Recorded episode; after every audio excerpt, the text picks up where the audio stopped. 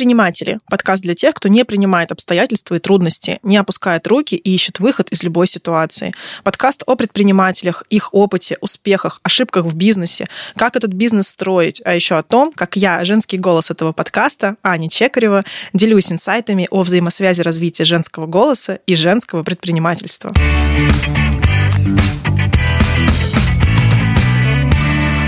Статистика показывает, что с каждым годом количество преступлений, совершаемых в интернете, растет.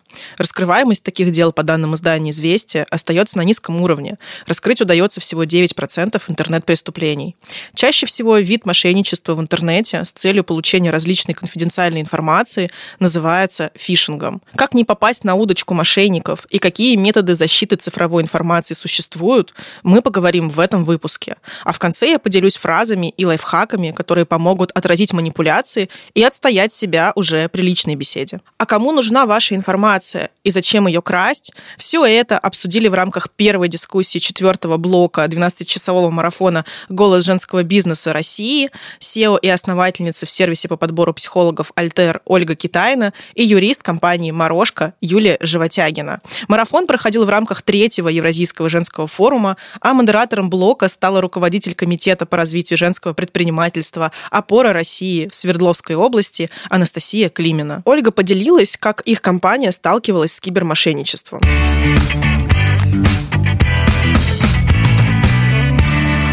Мы сталкивались, например, с ситуацией, когда другие люди, которые хотели создать, видимо, нечто подобное на наш сервис, парсили данные прямо с сайта, то есть это не какие-то секретные данные, которые мы храним у себя на серверах, но то, что размещено на сайте, просто выкачивали информацию о психологах и делали дубликат нашего сайта, и таким образом пытались как бы продавать похожие услуги. Вот. Но мы быстро эту историю поймали, и поскольку они пользовались таким же платежным сервисом, как и мы, то мне платежная система дали контакты человека, который этим пытался заниматься. Вот. Мы там с ним связались, и это быстро было прекращено. А что скажет нам Юля по этому поводу? Была ли у вас подобная практика? Был, были ли такие про- проблемы, скажем так, с утечкой информации? В компании, где я работаю сейчас, таких проблем нет. Нет, потому что компания «Морожко» относится к, к тем юридическим лицам, которые очень серьезно подходят к своей безопасности, к безопасности информации. Вот. И, соответственно, э, ну, мы... скажем так, предотвращаем документально, в том числе и информационно, и техно- технически предотвращаем такие вообще попытки. Вообще я хочу сказать, что такое в принципе информация. Информация, прежде всего, это сведения и стратегический ресурс современного общества. Вот. И ее нужно, конечно же, оберегать. И у нас законы сейчас хорошо работают в плане охраны информации, такой как там, персональные данные, как коммерческие, коммерческая тайна в том числе, вот, и интеллектуальная собственность.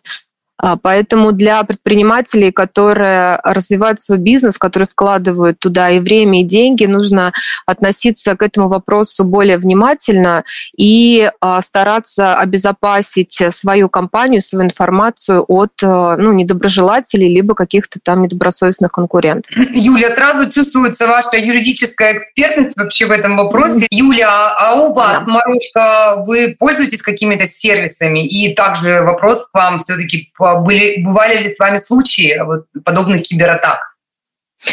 А, ну, у нас, слава богу, такого не было, но мы пользуемся, конечно же, антивирусными программами, которые установлены на компьютерах. Это если говорить про технические средства безопасности. А если говорить про а, документальные, то я и всем рекомендую, и в плане консультаций тоже всегда говорю о том, что а, компании, которые работают, а, с, у которых есть коммерческая тайна, она практически у всех есть, да, это в виде там, товарных знаков или интеллектуальной собственности, или какого-то ноу-хау, или произведения. Ее, конечно, нужно охранять, и все это документально подкреплять положениями, разработанными положениями там, о коммерческой тайне, разработанными положениями о персональных данных, с которыми нужно знакомить ответственных лиц, с которыми нужно знакомить работников всех.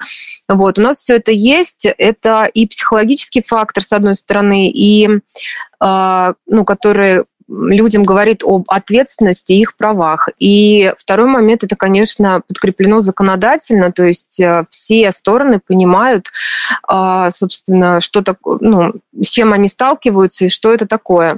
Вот, поэтому технические средства и бумажные носители, они обязательно должны быть для того, чтобы сохранить вашу индивидуальную информацию, которая, собственно, и приносит денежные средства, в том числе компании. Юля, вот тогда у меня следующий вопрос. Да. Чувствую вашу такую правовую экспертность. И вот не могли бы вы сами поделиться, что такое деловая репутация и вообще зачем ее защищать? Смотрите, деловая репутация сама по себе – это такой же ресурс. Я просто сейчас своими ну, словами, чтобы вы понимали, я не буду вдаваться в правовые аспекты, но чтобы был язык мой понятен. Деловая репутация, она есть у юридических лиц. И созда... честь и достоинство – это у физических лиц в большей степени. И когда компания находится там, на рынке, выходит… создает, укрепляет свои позиции, вкладывает денежные средства, ресурсы, время. Естественно, это все создает определенную репутацию для нее. И у нас законом, закон защищает эту деловую репутацию в том плане, что это, скажем так, положительный образ компании, ну, который, скажем так, создается со временем. Деловая репутация, вот когда про тебя, например, пишут отзыв, да, в информации, и это может быть неправдоподобно, да? И mm-hmm. как с таким случаем вообще бороться? Если информация выложена в социальных сетях или там на какой-то информационной площадке в интернете, да, то вообще все нормальные компании, которые заботятся о своей репутации, они, конечно же, реагируют.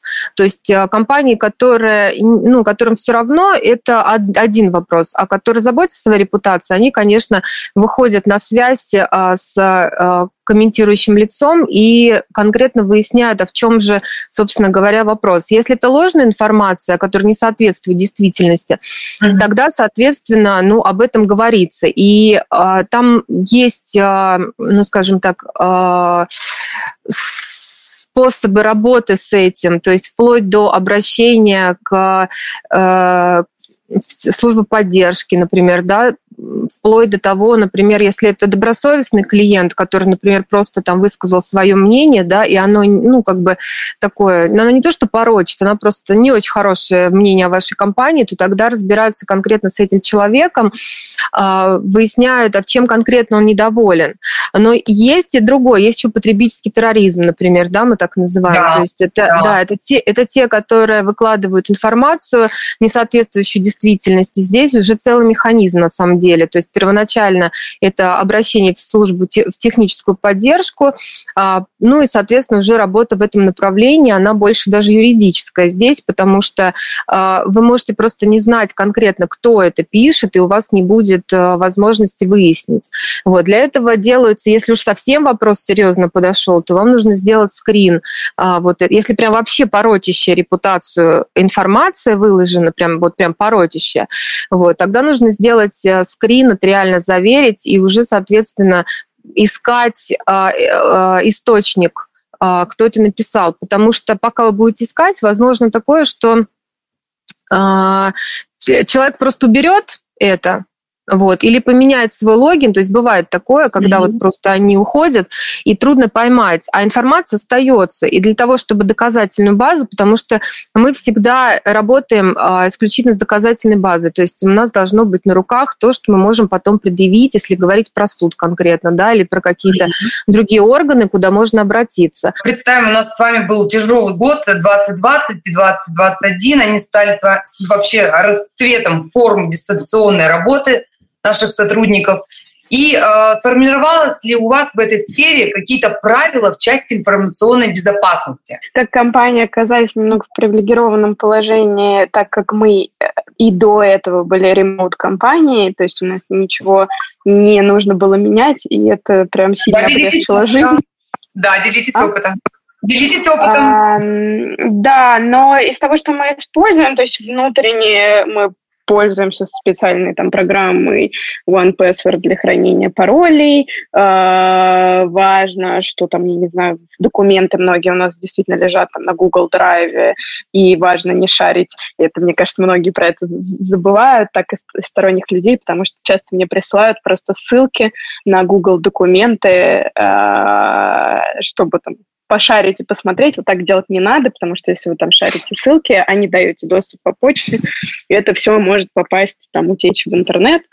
Ну, это из таких каких-то простых вещей, плюс пользуемся инструментарием, таким достаточно стандартным для рабочей коммуникации, Slack'ом, Basecamp, там все ставим задачи, вся рабочая коммуникация только через них. Все такие правила, ну, достаточно простые, ничего прям такого, никаких суперкосмолетов. А у вас, Юлия, какой-то, может быть, в этом опыт есть, как вы а, формируете правила свои, вашей информационной безопасности? Ну, информационная безопасность а, оттуда, а, по тем каналам, которые может а, утечь, информация важная для нас. Например, я сейчас просто скажу, по каким каналам она может утечь. Это, например, спам. Да, то есть и для того, чтобы этого не было, то устанавливается программа антиспама.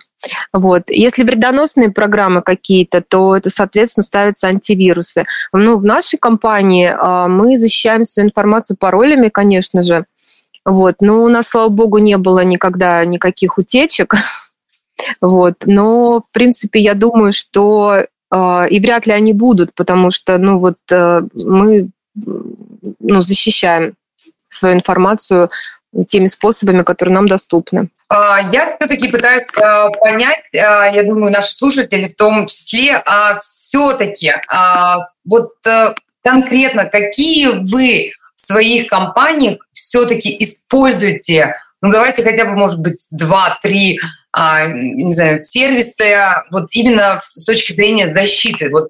Каждый из вас а, может сейчас назвать название а, этих сервисов? Все данные, которые мы с- собираем с пользователей, это писались свои программы. То, что касается рабочей коммуникации, в принципе, я сказала, ну, вот такие все достаточно известные э, Slack для рабочей переписки, Basecamp для постановки задач, Google Drive для хранения файлов. Сталкивались ли вы с атаками звонков неизвестных номеров, каких-либо почтовых рассылок, как вы с этим боретесь и какие меры безопасности применяете? Дело в том, что любая инфор- информация, которая ну, нежелательна, она откуда-то поступает. И нужно просто понимать, что, скорее всего, ваши персональные данные утекли.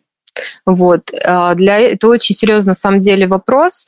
И для... правонарушителей, ну, есть определенные последствия. Если, например, вам какие-то смс-ки приходят от, не знаю, от магазинов или там от каких-то банков или еще что-то, и вы понимаете, что, может быть, вы когда-то подписали там согласие о том, что вы даете персональные данные там, да, на рассылку рекламные этой, может быть, вы даже не помните, это совершенно не важно, вы можете точно так же обратиться в Роскомнадзор по этому вопросу с требованием запретить, либо обратиться в эту компанию, отозвать а, свое согласие. Нужно устанавливать вот эти антивирусы, антиспамы.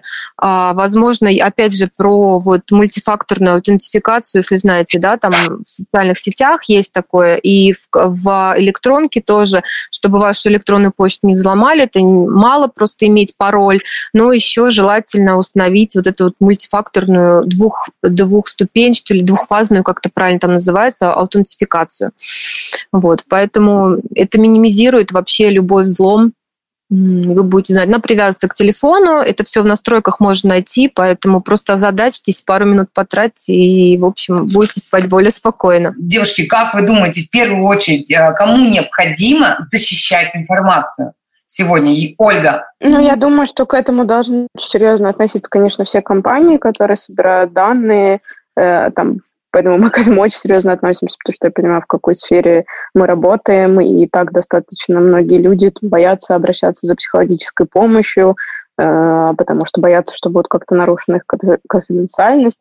Поэтому, я думаю, даже для компаний, ну, в этом плане есть те, для кого это более, может быть, важно и там, менее страшно, неприятно, но там, не так страшно, как в нашем кейсе. С другой стороны, сейчас такой объем сервисов, которыми мы пользуемся. Я думаю, что мы, наверное, честно все можем признаться, что никто из нас не читает все пользовательские соглашения, которые мы подписываем, и там правила обработки персональных данных вот у всех сервисов, которыми да, мы да. пользуемся. Это просто невозможно. Да. Как бы мы про это, может быть, не думали, тут ну, тоже не надо перебарщивать, чтобы это не превращалось просто в какую-то паранойю или постоянную тревогу. Я думаю, просто легче от этого не станет. Мы должны понимать, что мы все контролировать не сможем. И ну, какие-то сюрпризы неприятные все-таки могут быть. И я помню, был такой кейс, когда какая-то девушка запросила у сервиса Tinder согласно правилам, чтобы они прислали ей всю ту информацию, которую они там про нее собрали, и все, что они имеют на руках, и они прислали какие-то просто там тома документов, э- и она была крайне удивлена. Вот. А в принципе это все в пользовательском соглашении Tinder прописано. То есть они ничего не, не собирали из того, о чем там они не предупреждали.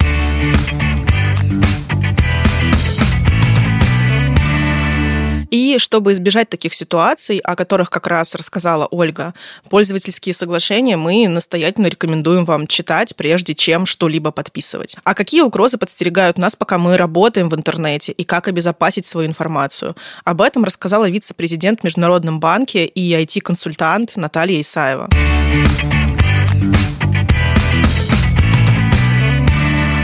Если классифицировать все угрозы, то основные это какие? Это у нас есть вирусы, которые в интернете, есть фишинговые сайты, и есть социальная инженерия. Сначала поговорим про них, а потом про вот те как раз данные, которые мы хотим защитить, и как лучше это сделать. То есть это пароли наши, логины, если это мы что-то платим, реквизиты банковской карты и ваши паспортные данные. Это вот самые основные вещи, которые мы хотим защищать. Начнем сначала с опасностей. Ну, что такое вирусы? Я не буду останавливаться, все знают, да. Но что в целом, какая классификация вирусов? Это э, либо вирусы-шпионы, как раз, которые следят, например, за клавиатурой, и потом ваши данные, которые вы на определенном сайте ввели, логин, пароль, куда-то пересылают.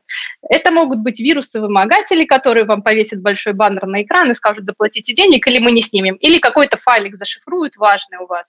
И скажут, что вот, чтобы расшифровать, тоже куда-то заплатите. Ну и еще один сейчас модный тип – это вирусы, которые что-то выполняют, используя ресурсы вашей системы. Например, майнят биткоины. То есть у вас будет все ужасно тормозить, потому что ваша система будет заниматься какими-то такими вещами.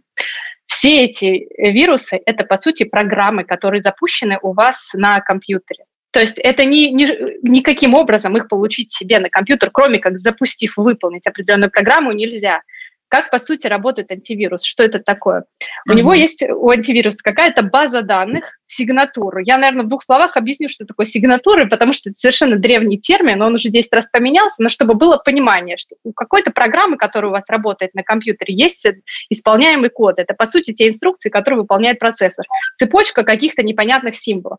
И вот у программы вирусов находят такие уникальные цепочки, которые есть только у них, и нет у других программ. То есть, по сути, для каждой программы вируса просто находят уникальную цепочку, добавляют в базу и говорят, вот мы сейчас посканим еще один компьютер, если в хоть одной программе найдется эта цепочка, значит, это вирус. В самом простом виде вот она сигнатура. То есть вот такие вот уникальные кусочки исполняемого кода. Сейчас уже антивирусы более умные, они анализируют поведение, открывает ли программа порты какие-то странные, используют ли процессор интенсивно, и тоже по каким-то моделям поведения добавляет сигнатуру. То есть, по сути, это набор поведения программы. Каким образом можно, соответственно, защититься? Просто все, что вы получаете из интернета, не запускать. Я, я не знаю, у меня нет антивируса, я им вообще не пользуюсь, у меня Windows, то есть э, операционная система, которая больше всего подвержена атакам со стороны вирусов, и у меня нет э, вообще никаких претензий к ее работе. Почему? Потому что, в принципе, единственное, что я делаю, это понимаю, что если я что-то запускаю из интернета, это потенциально опасно. То есть вам могут прислать какие-то ссылки, вам могут э, прислать... Э, Вы можете поискать какое-то программное обеспечение в интернете, скачать его не с официального сайта, а с файла обменника. Вот этого делать не надо. Если скачиваете, уж если хотите не скачивать с официального сайта бесплатно, лучше торрент, где есть комментарий, хотя это незаконно. Но делать это с файла обменника – это еще хуже, это опасно. Соответственно, качаем с официального сайта, не открываем никакие программы. Браузеры сейчас все умные. Если что-то хочет автоматически выполниться, у вас будет такое всплывающее окно, где спросят, выполнить ли эту программу. Ну, в общем, если вы вдруг случайно нажали «выполнить» или вдруг вы там с флешки воткнули, и там автозапуск включился, и вы сказали «да, я разрешаю», то после этого действительно лучше поставить антивирус и просто проверить, что ничего такого лишнего не было. Вот такие вот одноразовые вещи для сканирования, они в основном бесплатные. У всех они есть, у всех антивирусов. Вы просто устанавливаете, прогнали, увидели, что все хорошо, перестали волноваться. Вот э, так, такая история. То есть, наверное, первое правило – просто ничего не запускаем, не зная, что это такое. Естественно, все знают, что вам присылают периодически, вы там выиграли в лотерею, или вот перейдите по ссылке, вот эта вот ссылка, там, например, на Озон, оплатите товар по суперакции, а ссылка ведет не на Озон, а куда-то еще. Дубликаты сайтов, когда, например, есть Мариинский, есть Мариинский, что-то там по-другому пишется, и вы покупаете билет на балет, а в итоге никуда вы не попадаете по нему. С авиабилетами очень частая история, когда люди покупают авиабилеты, у моих знакомых такая история была, а потом оказывается, что это был плохой сайт, который ничего не продает. Самые мои любимые – это когда присылают сайт и говорят, видите данные вашей карты, чтобы проверить, не утеряны ли они, не в базе ли они у нарушителей. Я думаю, что здесь, те, кто здесь, они все-таки на такие штуки не ведутся, но это очень забавно, что таким образом, естественно, собирают как раз эти данные. И что нужно сделать? Нужно, наверное, вот тут я как раз чуть-чуть технически расскажу вообще, как построена безопасность в интернете с точки зрения вот браузера и вот больших таких гигантов Гугла, Майкрософта. Вы, наверное, знаете, что есть такой эс эс эль-сертификат, который некоторые сайты имеют. Тогда у них такой значочек появляется с замочком и эйч ти ти пи эс в начале, а не эйч ти ти пи. Давайте, наверное, в двух словах вот за три минуты попробую объяснить, как это работает. Вот в интернете есть такие определенные гиганты, которые называют центрами сертификации. То есть это просто какие-то организации, которым доверяют те же Google и Microsoft, которые выпускают браузеры. Как вообще, что они делают в итоге? Как они дают какой-то значочек сайт, что туда можно заходить. Наверное, нужно отвлечься, рассказать вообще про, как работает шифрование в интернете. Ну, на пальцах буду объяснять, потому что не вижу глаз и не знаю, насколько вообще понятно. Поэтому представим, что вы между вами и каким-то получателем, вы хотите передать данные и их зашифровать. То есть вы хотите, например, передать число два, и чтобы получатель получил два, но чтобы в канале, когда вы это передаете, если вдруг кто-то прочитает, не поняли, что это цифра два. Поэтому вы берете ключ, например, число пять, складываете два и пять, передаете семь. А получатель знает, что ключ – это пять, вы читаете семерки пять, получает два. Ну вот на простом примере. Здорово, здорово. Вот. Если мы говорим здесь о центрах сертификации, которые отсылают ключи всем подряд, то здесь немножко сложнее история, потому что иначе тогда кто-нибудь такой возьмет и скажет, а я тоже теперь ключ знаю, зашифрую, отправлю, как будто я центр сертификации. Здесь нужно сделать историю, чтобы она была односторонней, чтобы то, что зашифровал центр сертификации, мог разобрать любой браузер и сказать, я знаю, что это он, но при этом, чтобы никто не мог представиться центром сертификации и зашифровать. То есть здесь мы один ключ использовать не будем. Есть такая криптография с открытым ключом, когда это, по сути, есть открытый и закрытый или секретный ключ в паре, и центр сертификации в этом случае будет секретный ключ. На примере цифр. Это все построено на алгоритмах, вот, когда есть функции в одну сторону работающие быстро, а в обратную сторону работающие медленно. Самый простой пример – это функция деления на множитель. Например, у нас есть число три и число семь. Мы их перемножили очень быстро, легко, да? Получили двадцать один. Но если у нас есть число двадцать один, то разложить его на множители, даже вот если вы, я вас попрошу математически в столбик поделить на все, у вас это займет какое-то время. Соответственно, разложение на множители чисел – это сложная задача, и она требует ресурсов. Если мы говорим не о цифрах там, три и семь, а огромных сто двадцать восемь, двести пятьдесят шесть разрядов число, которое мы перемножаем, то вот это очень сложная задача, которая требует длительного времени, и, соответственно, в принципе, вот эта история построена на том, что в одну сторону можно посчитать быстро, а в другую медленно, соответственно, вот эти вот пары чисел, которые умножаются, это наш секретный ключ, он есть только у центра сертификации. А их произведение, по сути, ну, образно, это будет открытый ключ, который есть у всех, и с помощью этого произведения можно проверить, что действительно вот эта вот зашифрованная фраза, она была получена с использованием вот, вот, вот этого вот секретного ключа, который есть у нашего центра сертификации. То есть мы можем знать, мы не можем нашим открытым ключом зашифровать, но мы можем проверить, что действительно, да, это принадлежит ему. Соответственно, центр сертификации, просто зная два числа, умножая их, генерит вот эти открытые ключи, он может их всем раздать. Есть второй секрет – посмотреть время использования домена. Если домен, скорее всего, мошеннический, вы можете зайти, есть сайт типа «Whois», и просто пишите mm-hmm. имя домена. И вам говорят, что он зарегистрирован месяц назад, а вы хотите авиабилеты купить. Ну, стоит подумать. даже если там есть эйч ти ти пи эс, потому что, возможно, еще просто никто не пожаловался в центр сертификации, что это мошеннический сайт. Ну, в общем, есть вероятность попасться. Смотрите, что самое вообще у нас опасное, самая любимая хакерами атака, это какая? Да. Вирусы и не все остальное. Это социальная инженерия. То есть вы сами расскажете нужную вас информацию и ей воспользуются. Поговорят с вами, убедят вас в чем-то, и вы сами переведете деньги. Какой пример есть такой типичный, случился с моим знакомым человеком, кандидатом наук, между прочим, технических, поэтому интересный случай. У него было объявление о том, что он репетитор по английскому языку, и ему позвонили и сказали, что вы знаете, там на Авито, да, позвонили, сказали, что у нас тут какая-то великая делегация приезжает, нам нужен переводчик, там мы вам супер много денег заплатим, только приезжайте. В итоге, ну, думает, что да, позвонили по объявлению, начинает общаться, там люди грамотно входят в доверие, и потом в какой-то момент э, долгий диалог, полдня общения, он должен куда-то приехать, он уже выезжает, ему говорят, а вы можете по дороге положить деньги на счет нашей делегации по пять тысяч рублей каждому на телефон? Мы же вам все заплатим, потом еще и то, что мы вам обещали. Естественно, оказалось, что вся схема была рассчитана на то, что он положит деньги, и после этого они пропадут. То есть э, о вас узнают какую-то информацию, входят в доверие, а после этого вы что-то сами рассказываете. То же самое с «почему я терпеть не могу секретные вопросы в пароле». Это всегда что-то, что либо вообще не работает, вы сами забудете, какой, вы там, какой у вас любимый предмет в школе, что вы там написали. Зато для зло- злоумышленников это поле, где можно разгуляться. Во-первых, не так много вариантов перебрать, а во-вторых, если вдруг, э, в общем-то, появится необходимость, с вами можно пообщаться в чате, написать, что мы там были на каком-то общем мероприятии, а вот расскажите, у вас там любимый питомец, там, а как его зовут, ой, какой молодец, и вот у вас узнали уже ответ на ваш секретный вопрос. Поэтому вот этого всего стоит избегать. Еще я бы посоветовала с точки зрения социальной инженерии избегать отметок в Foursquare, в Instagram. Ну, ставить их тогда, когда вы уже покинули хотя бы место, чтобы тоже люди, которые вокруг вас находятся, они не могли среагировать как-то на там, какие-то вещи, там, то, что вы там оставите, там, заплатили картой, то есть чтобы не было привязки к вам и конкретно к каким-то там атрибутам, которые вы имеете. То есть это вот такие основные моменты. Самое главное, наверное, средство защиты от социальной инженерии, если вдруг вы хотите кому-то перевести какие-то деньги незнакомому человеку, даже если он у вас вошел в доверие, вы думаете, что все хорошо, позвоните кому-нибудь, кто не общался с этим человеком, чтобы человек, который не попал под его влияние, там же все психологически рассчитано, чтобы вы доверяли. То есть вы uh-huh. позвоните человеку со стороны, он вам сразу скажет, ты что, не-не-не, не надо никому переводить, это же развод.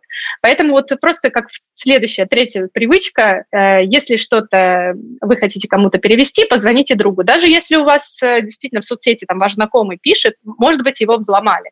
Прежде чем переводить деньги, позвоните кому-нибудь посоветоваться. То есть вот так, такая третья привычка.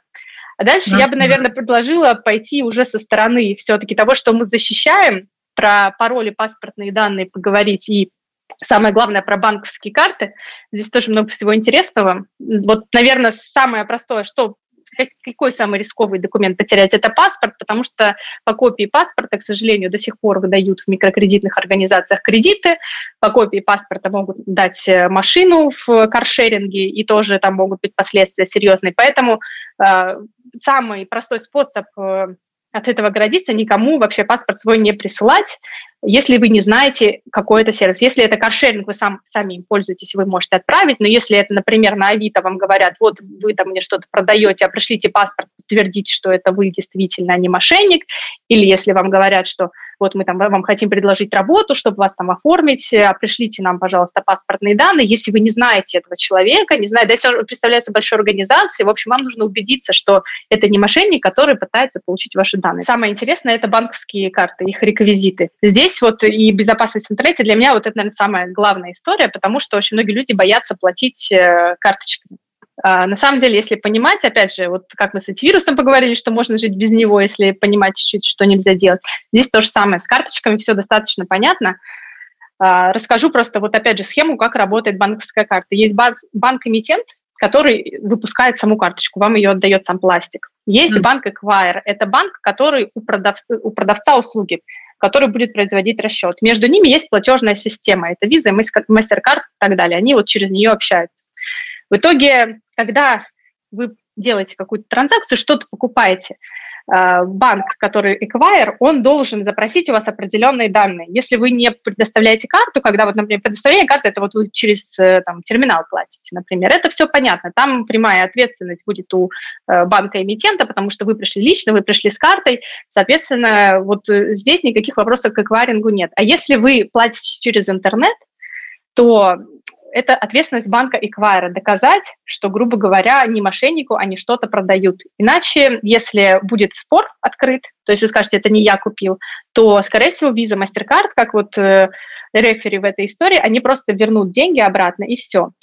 Что делают эквайры? В первую очередь они могут запрашивать си ви ви, си ви си-код. Это тот код, который на обратной стороне карты. Если вы его вводите в интернете, то… Ну, таким образом, эквайр себя обезопасивает, что это действительно вы. Он может это не, не запрашивать. То есть теоретически с вашей карты можно списать деньги и без этого. Тут такой момент, что си ви ви нужен только для списания. Никогда для того, чтобы вам перевели деньги, никому этот код не понадобится. Поэтому mm-hmm. вы его вводите только для списания. Если его уже все-таки ввели, очень сложно будет доказать, что это были не вы. Что делать, если карта в итоге утеряна? Если даже вы ее потом нашли, если вы подозреваете, что кто-то мог списать эти данные, перевыпустить пластик, это очень быстро. В банках это делают часто бесплатно. Просто перевыпускаете пластик, больше вашей карты никто не воспользуется. Единственное, что вот с момента, на самом деле, вот этой блокировки карты до того момента, как вот пройдет полностью, прогрузится, что эта карта утеряна во всех платежных системах, проходит какое-то определенное время. То есть, ну, может быть, около суток в среднем. То есть, если за эти сутки э, кто-то воспользуется вашей картой и найдет операцию, которая пройдет без вашего банка, а просто напрямую через платежную систему, то тоже есть шанс списать. И что интересно, банки в, этой, в этом случае ответственность не несут. Вы все равно будете тогда должны банку. Ну и какие средства защиты? Самые, вот, самые простые вот, из моих привычек. У меня никогда... Я пользуюсь, во-первых, привязываю везде карты только дебетовые, кредитные карты я только использую со своим присутствием. То есть когда я прикладываю где-то расплатиться. В интернете я использую только дебетовые карты и не привязывать никуда кредитные карты. То есть вот это вот такие вот основные вещи. Если вы вводите си ви ви, значит, вы платите. Тоже надо запомнить. Какие пароли в любом случае нужно делать? Раньше какая история была? Сайты практически многие были не защищены от такой атаки, которая называется brute force. По сути, это простой перебор пароля. То есть если у вас пароль из шести символов и одни цифры, то это там сколько, миллион получается у нас комбинаций, mm-hmm. миллион комбинаций при желании там и человек может перебрать и подобрать. Если на сайте нет защиты от такого перебора, то ваш пароль очень быстро подберут. Для компьютера это там меньше минуты займет. Поэтому в чем сейчас почти все сайты, они в принципе имеют защиту. Либо капча у вас всплывет, когда вы несколько раз неправильно ввели, да, вот это вот видите, там отметьте светофоры, велосипеды, да, потому, что вы не робот. Да. То есть э, уже не сработает брутфорс-механизм. Или будет тайм-аут, что вот вы там ввели сегодня уже три раза неправильно, в следующий раз завтра можете попробовать. Но в чем здесь есть подводные камни? Мы же кроме того, что любим использовать простые пароли, мы их еще используем на всех сайтах одинаковые. То есть, э, например, на каком-то новостном ресурсе непонятном, который мне нужно было зарегистрироваться один раз, чтобы там прочитать статью, я ввела тот же самый пароль, а там никаких защит от брутфорса нет. И, соответственно, на этом сайте, на каком-то маленьком, на коленке сделанном, просто приходит брутфорс-агент, перебирает все возможные пароли, находит, и потом этот пароль идет и заходит с ним же к вам на какой-нибудь Gmail или какой-то более ценный ресурс, а то и в банк. Поэтому здесь основная история, ну, наверное, такое вот самое простое правило. Если есть такой набор сайтов, которые, в принципе, там никакой финансовой информации, ничего существенного нет, можно там любой пароль ввести, пусть он будет и ради бога, но главное, чтобы на важных сайтах, это ваша почта, где у вас есть какие-то данные, это банковские приложения, это все интернет-магазины, где вы платите, там должны быть пароли разные между собой и обязательно отличающиеся от тех, которые на всех непонятных сайтах.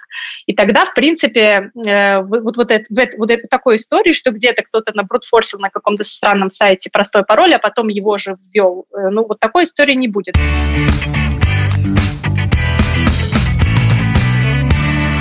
Наталья рекомендует подбирать разные пароли для ваших разных страничек и разных сервисов. Этот принцип можно назвать базовым для кибербезопасности.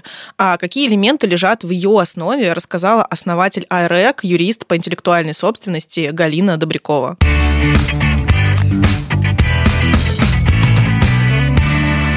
В основе кибербезопасности всегда лежат три правила. Вам нужно установить определенные правила работы с информацией. Если вы кому-то даете информацию, вам нужно подписать с ними договор. Они не могут получить информацию просто так. И даже если вы нашли какого-то фрилансера, который делает вам иконку, все равно, когда вы размещаете заказ на площадке, вы можете указать, что он передает вам права на иконку, и вы получаете эти права. И именно это условие даст вам возможность зарегистрировать товарный знак, если иконка вам, в принципе, понравится. И это учет данных. То есть мы не можем охранять и защищать то, что мы не учитываем. Если у вас нет системы оформления прав, учета доступов, паролей и всего прочего, фактически у вас этот контур не замкнется. Поэтому в основе кибербезопасности лежат три элемента. Определенные правила работы, договор с любым человеком во внешнем мире и учет данных. Как это работает на конкретном примере? Любой бизнес состоит из двух основных вещей. Это интеллектуальная собственность и коммерческая тайна. Интеллектуальная собственность – это все, что закон дает нам защищать, как объекты авторского права, как ноу-хау, как патенты, как товарные знаки. И это то, что мы можем обеспечить каким-то еще режимом. И коммерческая тайна – это информация. Информация о том, кто у нас работает, информация о наших закупочных ценах, информация о том, на каких площадках мы размещаем заказы. То есть это любая информация, которая не является интеллектуальной собственностью, но мы можем ее защитить, потому что она важна для нас и участвует в нашей деятельности.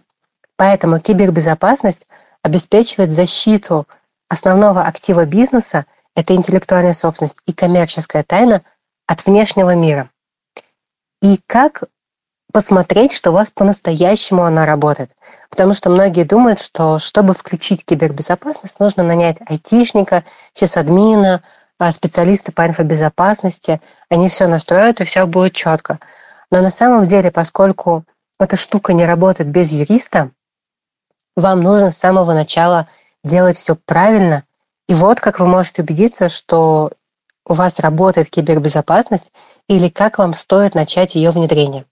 То есть первое, вы оформляете права на интеллектуальную собственность и на коммерческую тайну, потому что коммерческая тайна – это режим.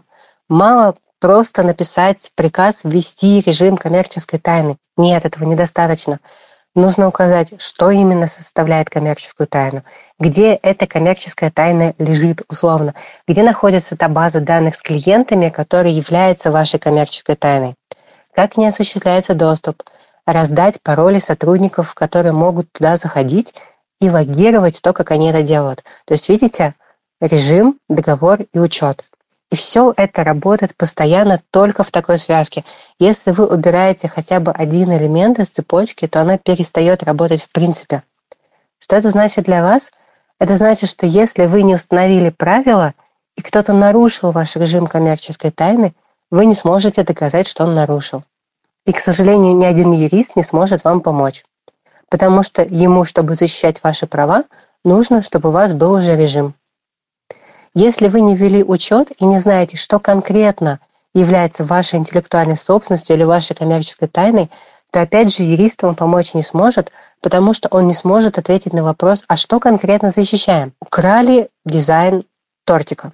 Ясно, что мы защищаем дизайн. Но как мы докажем, что он наш? Если у нас не будет свидетельства о депонировании, если у нас не будет договора, что для нас разработали этот дизайн, как именно мы будем доказывать, что это наш дизайн?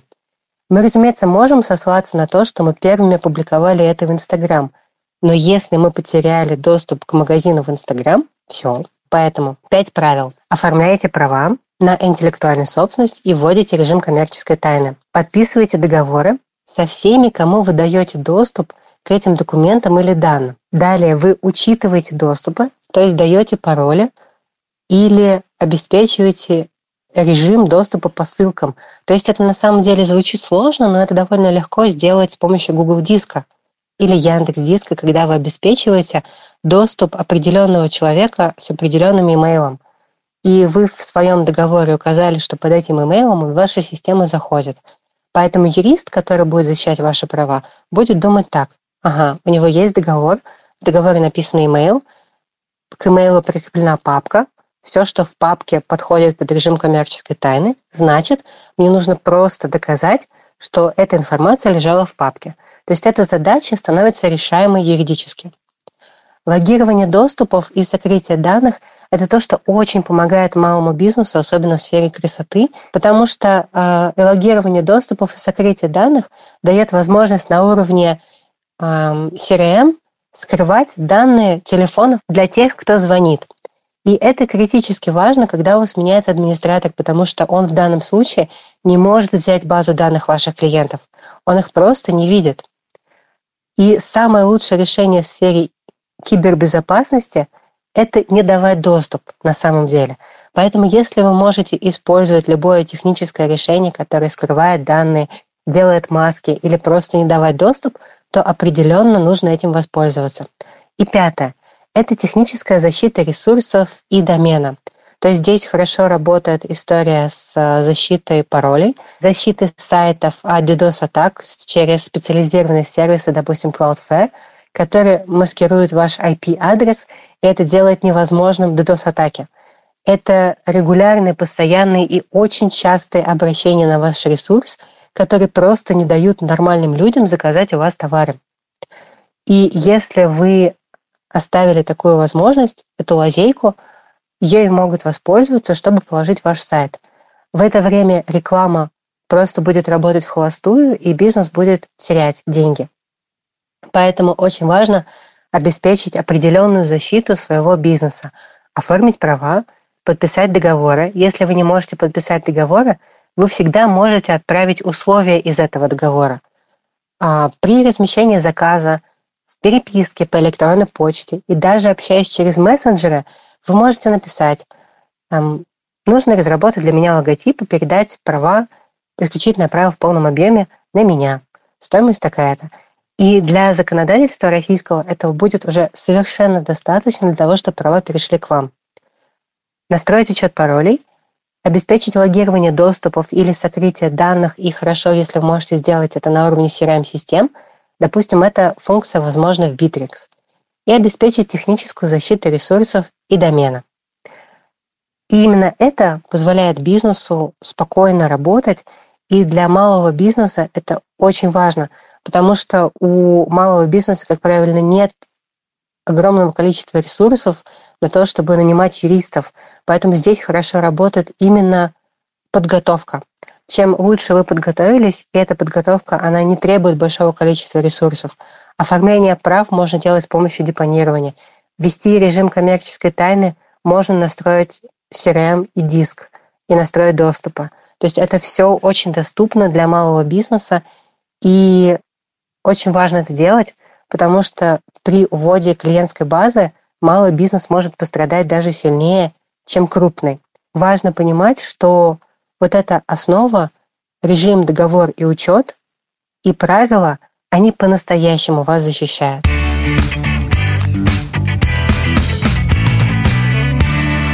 Как рассказала Галина, один из элементов, лежащих в основе кибербезопасности, это защита интеллектуальной собственности.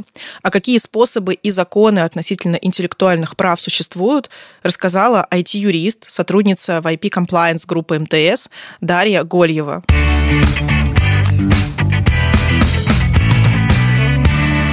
Каждый проект, каждый продукт перед запуском нуждается в проверке и выявлении рисков, связанных с объектами интеллектуальной собственности.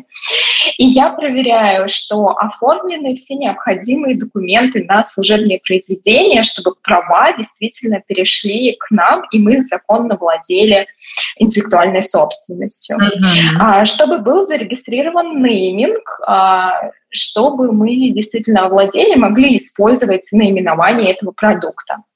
Проведена патентная чистота, чтобы контент а, действительно был, а, мы им владели на законных основаниях. Потом мы проверяем объем прав на объекты интеллектуальной собственности третьих лиц.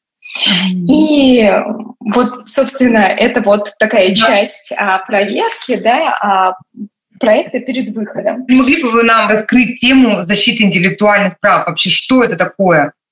Как защищать? Вообще, какие все-таки вот э, внутри этого закона присутствует? В большинстве случаев, говоря о защите интеллектуальной собственности, имеют в виду защиту уже юридически оформленных интеллектуальных прав. Однако наиболее ответственным этапом защиты является правильное оформление таких прав. Это оформление служебных объектов а, интеллектуальных прав. А именно, что нужно сделать? А, указать в должностных инструкциях о том, что в должностные обязанности данных, данной должности входит создание объектов интеллектуальной собственности. Это очень важно и является основой. Затем принятие созданных объектов интеллектуальных прав от сотрудников и выплаты им авторских вознаграждений. Вот как только это все сделано, мы считаем, что права перешли к компании. Также оформлением является получение патентов и регистрация товарных знаков. Все это очень важно. Только а, совершив такие действия, можно предполагать, что при нарушении ваших прав третьими лицами вы сможете обратиться напрямую к нарушителю или посредством госорганов, или в суд по интеллектуальным правам за защитой ваших нарушенных прав. Как вы думаете, кто и зачем вообще может украсть интеллектуальную собственность? Украсть а, что-то могут сотрудники. Если вы не оформили права на служебные произведения, а, сотрудники могут оспорить и забрать, собственно, права. Затем конкуренты, конечно же, потому что они наиболее заинтересованные лица. А, потом лица, которые а, выискивают уязвимости в оформлении прав и зарабатывают на этом. Это так называемые патентные тролли, в том числе, а, mm-hmm. которые именно вот этим и занимаются. А также любые недобросовестные лица, то есть круг а, лиц очень-очень широкий. А, фото, видео и аудио контент сайта – один из самых популярных нематериальных объектов для хищения. Вторым распространенным объектом хищения выступают товарные знаки, а также объекты, которые входят в идентику компании. Это фирменный корпоративный стиль и его элементы. Затем идет программное обеспечение. Типичная ситуация, когда конкурент настраивает контекстную рекламу так, что по ключевым запросам с названием вашей организации первыми в поиске выдается их сайт. И если такие нарушения произошли, то нужно обращаться в арбитражный суд по интеллектуальным правам. А при этом нарушителями могут оказаться и крупные компании, известные. А вот скажите, куда стоит обращаться, если вообще произошло правонарушение вот в этом вопросе интеллектуальной собственности? А, я бы рекомендовала в первую очередь обращаться к правонарушителю и попробовать договориться. Потому что э, зачастую правонарушитель сам не осознает, может не осознавать, что он делает, да, и вполне можно с ним поговорить по этому поводу. А также можно обратиться в хостинговую компанию, если, например, нарушение вы обнаружили на сайте э, конкурента, да, там, или другой компании, которая использует ваши логотипы или тексты или еще что-то. А также можно обратиться в магазины приложений. То есть это э, Google, э, Apple, да, они тоже э, защищают э, интеллектуальную собственность и авторские права и могут с этим помочь. Если есть какие-то другие посредники, к которым вы можете обратиться, тоже можно их э, задействовать, PayPal, еще кого-то. Э, затем можно обратиться в госорганы. Например, Федеральная антимонопольная служба, Палата по патентным спорам, даже прокуратура некоторые вопросы помогает решать. Ну и, конечно же, в суд по интеллектуальным правам. Как максимально обезопасить себя, чтобы не произошли какие-либо кражи вот нашей интеллектуальной собственности, которую мы создаем? Самое главное – это должным образом оформлять объекты. Вот это самое основное. Потому что если компания себя не защитит, то а, никто ей уже в этом не поможет задним числом.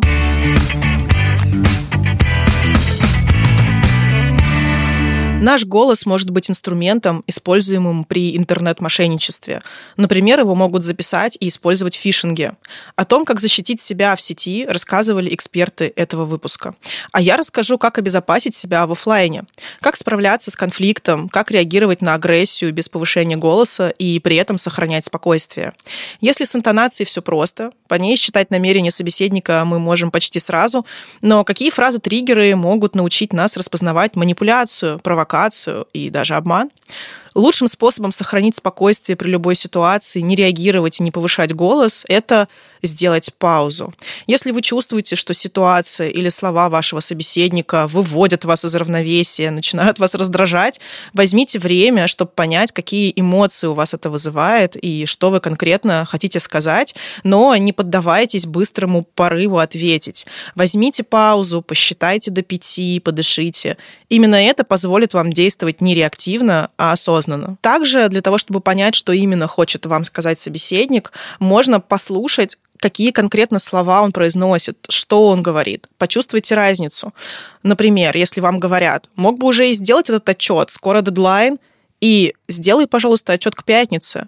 Как ты думаешь, ты успеешь его закончить к этому дню или тебе нужна какая-то помощь? В первом случае мы услышали манипуляцию, а во втором случае мы услышали просьбу.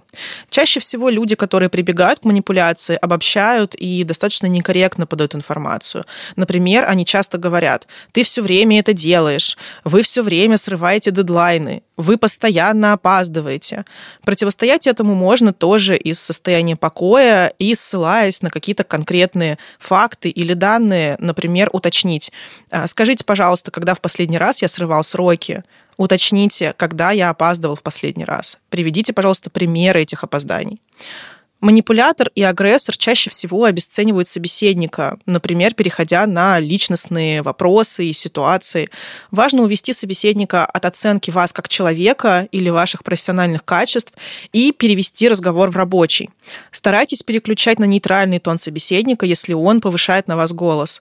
Ваш голос должен при этом звучать уверенно. Например, при ответе на необъективную критику можно сказать: «Спасибо за ваше мнение. Я бы хотела обдумать и вернуться к этому разговору позже». Вполне нормально взять тайм-аут, остыть и вернуться к диалогу в любое удобное для вас время в уже нейтральной форме. Если ваши договоренности с клиентом или подрядчиком скреплены юридически, и у вас есть факты, данные, у вас есть переписка в почте, вы всегда можете на них ссылаться, аргументируя какие-то вещи, которые вам важны, и отражая эти манипуляции. Например, если вам говорят, что вы что-то не сделали в срок или не сдали нужный вам товар, или что-то не приехало, вы всегда можете сослаться на переписку, где вы указываете четко сроки и дедлайны, и сослаться на договор, где также должно быть все четко и по делу прописано. Старайтесь прописывать все четко и детально, чтобы не вызывать свой адрес, манипуляцию фактами или данными. Эти лайфхаки помогут вести здоровую коммуникацию, понимать манипуляцию, сохранять спокойствие и, самое главное, отстаивать себя, свое мнение и свою правду. А мы двигаемся в следующий, не менее интересный выпуск. Не забывайте ставить нам оценки, рекомендовать друзьям и писать отзывы. А с вами была я, Аня Чекарева.